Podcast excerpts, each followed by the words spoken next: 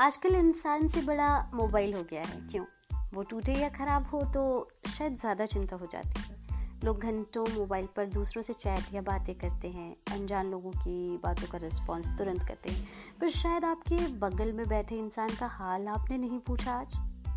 क्या वक्त मिला आपको ये पूछने का कैसा रहा आज का दिन? क्या हुआ? क्या तकलीफ़ है? क्या किया तुमने? बिस्तर के सबसे निकट कोई हो या ना हो, मोबाइल ज़रूर होता है। भला ज़िंदा इंसान की क्या बिसात? आज के मोबाइल युग में हम वास्तविक मायने में ये पूछना शायद भूल गए हैं कि बताओ आज का दिन कैसा रहा तुम्हारा? मोबाइल ने लोगों को जोड़ा है या तोड़ा है, मुझे तो समझ नहीं आता। बच्चे भी रात दिन इस मशीन को ही अपना सबसे अच्छा दोस्त और हम उम्र मान लिए हैं। उन्हें किसी और गेम में कोई दिलचस्पी नहीं रहती, बस मोबाइल में गेम्स और कार्टून के मनोरंजन का शायद सबसे अच्छा साधन बन गया है। मोबाइल हमारे जीवन का अभिन्न हिस्सा हो गया है। ट्वेंटी फोर इंटू सेवन सिर्फ़ मोबाइल। नींद खुले तो सबसे पहले मोबाइल के दर्शन होते हैं। रात में आँखें बंद होने से पहले भी आखिरी में सबसे पहले मोबाइल के दर्शन होते हैं। जी हाँ मुझे लगता है शायद बिल्कुल देवता की तरह। दिली रिश्ता भी मोबाइल से ही निभाया जाता है। दिल से नहीं। मैसेज ने हमारा काम तो शायद थोड़ा आसान कर दिया है। मैसेज भेज दो। जी हाँ happy birthday happy anniversary wish you good luck बस मैसेज छोड़ दो, काम खत्म।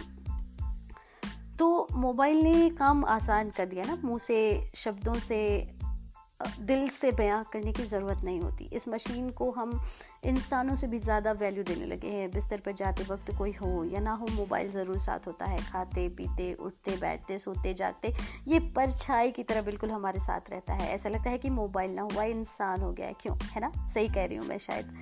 आ, कि जब ये ख़राब हो जाता है, मोबाइल रुक गई, ख़राब हो गई तो शायद हमारी साँसें अटक जाती है, रुक जाती है, बेचैनी सी होने लगती है। क्या करूँ, कैसे मोबाइल में ठीक कराऊँ, या सिम ख़त्म हो गया, या कार्ड ख़त्म हो गई तो जल्दी बहुत ज़्यादा घबराहट होती है। शायद हार्ट अटैक से भी इतनी घबराहट नहीं होती। दूसरों को गुड मॉर्निंग या गुड नाइट यहाँ, या कहा या नहीं कहा, सबसे कोई फ़र्क नहीं पड़ता बट आप आस पड़ोस अपने घर के लोगों से बात नहीं करते। मोबाइल में दिन रात घुसे रहते हैं तो शायद ये इंसान की जगह ले चुका है। दूसरों की तस्वीर को निहारने और लाइक और कमेंट करने का वक्त तो हम ज़रूर निकाल लेते हैं, है ना? क्या फ़र्क पड़ता है कि अपनों की तारीफ़ करना हम भूल गए हों आज? दिल की बातों को सामने रखने का माध्यम मोबाइल बन गया है।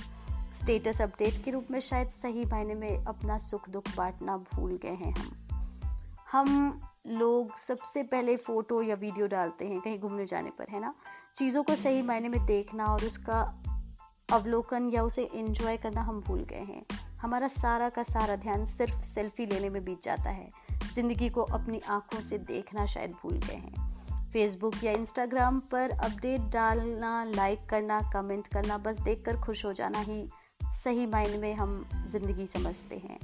काश लोगों को इस मशीन की जगह पहले की तरह आपस में बात करते। काश लोग इस मशीन की जगह पहले की तरह आपस में बातें करते तो ज़्यादा अच्छा होता। क्यों? कम्युनिकेशन का मुझे लगता है वास्तविक अर्थ शायद फिर से याद करना पड़ेगा लोगों को। दिखावे की दुनिया रंगीन तो होती है, पर इस मशीन ने हमारे असली रंग को कहीं पीछे छोड़ दिया है। आप मोबाइल के द्वारा दूर दराज लोगों से कनेक्ट तो हो पाते हैं, पर शायद शायद आप अपने ज़िंदगी में सबसे करीब जो आपके साथ है, उनसे दूर होते चले जाते हैं। ये सौदा शायद मुझे लगता है काफ़ी काफ़ी काफ़ी महँगा ना हो जाए आपके लिए।